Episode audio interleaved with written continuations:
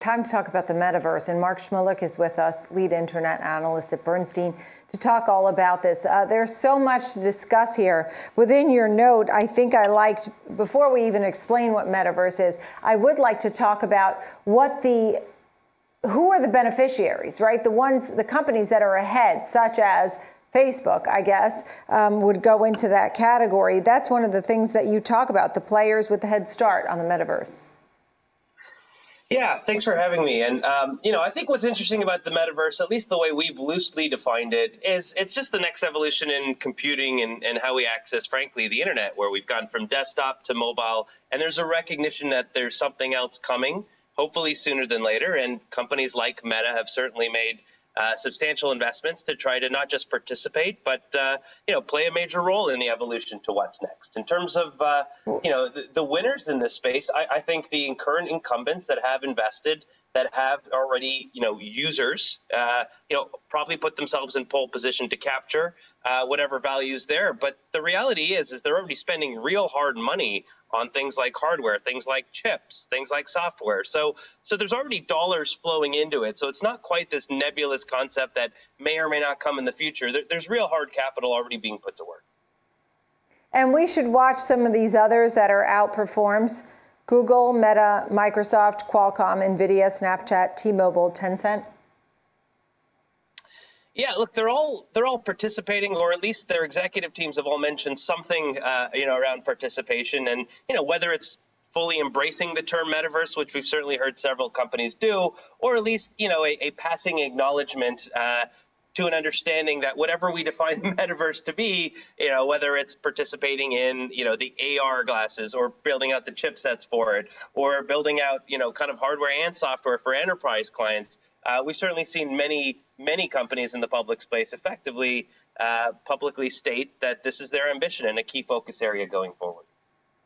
What I think are some of the um, analogies that you've given us that really just sort of show us that this isn't um, revolutionary, you say it's evolutionary. And you just mentioned it. You said going from your desktop to using your mobile phone, right? And we're ordering online, for example, or using apps, right? We had one app. Then we have three apps, then you have twenty-two apps on your phone, and it's become very day-to-day. And you say this is how um, we're going to be seeing the evolution of the metaverse as well.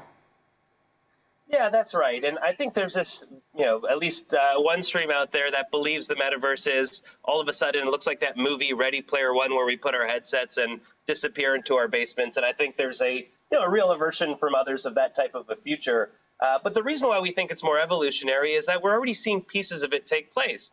Uh, you know, apps like Roblox and Fortnite are already there where they're creating these virtual worlds.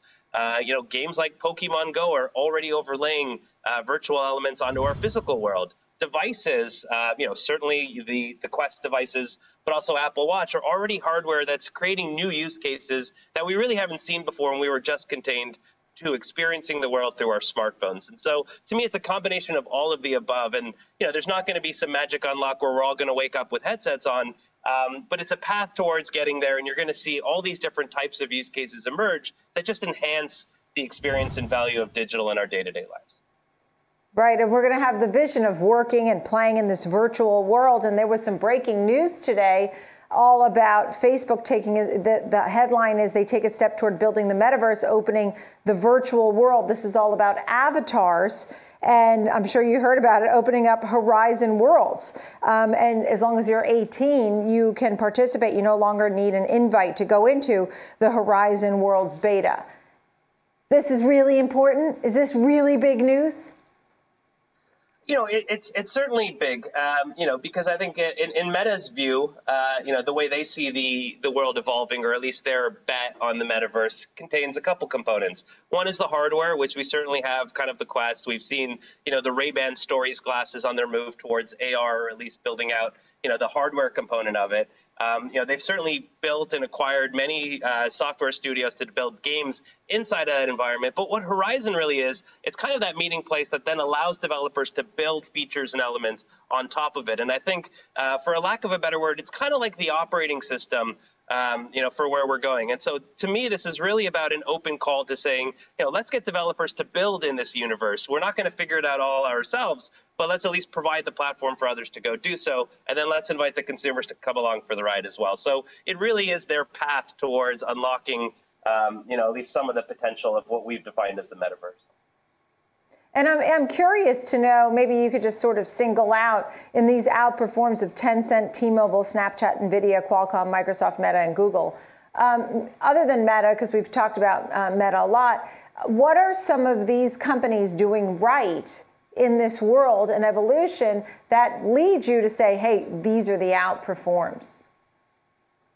Yeah, you know, I think from the names that I, you know, that I cover in that space, uh, you know, the other one that I would I would call out is, is actually Snapchat, which which is quite interesting because they don't always get mentioned as much when we talk about this path towards the metaverse. Uh, but one could argue they've actually been doing this the longest, and their pathway has always been about you open up the application to a camera, and that's how you experience the world. And so for them, mm-hmm. you know, where, where there seems to be a lot of focus and energy on this more immersive virtual reality-like environment, they almost seem to have carved out yeah. their own white space in the augmented reality, right? Putting on the okay. spectacles and, and being able to experience virtual elements okay. on top of our physical world. So so they've kind of carved out a unique space, and they've certainly already been building uh, plenty of A R lenses and filters on top of it that users already use today. All right. Well, thank you. All about the metaverse hype. We thank you. And we just got to wait for it day by day. Mark Shmulik, Bernstein, thank, thank you. you very, very much. Nice to see you. Thanks.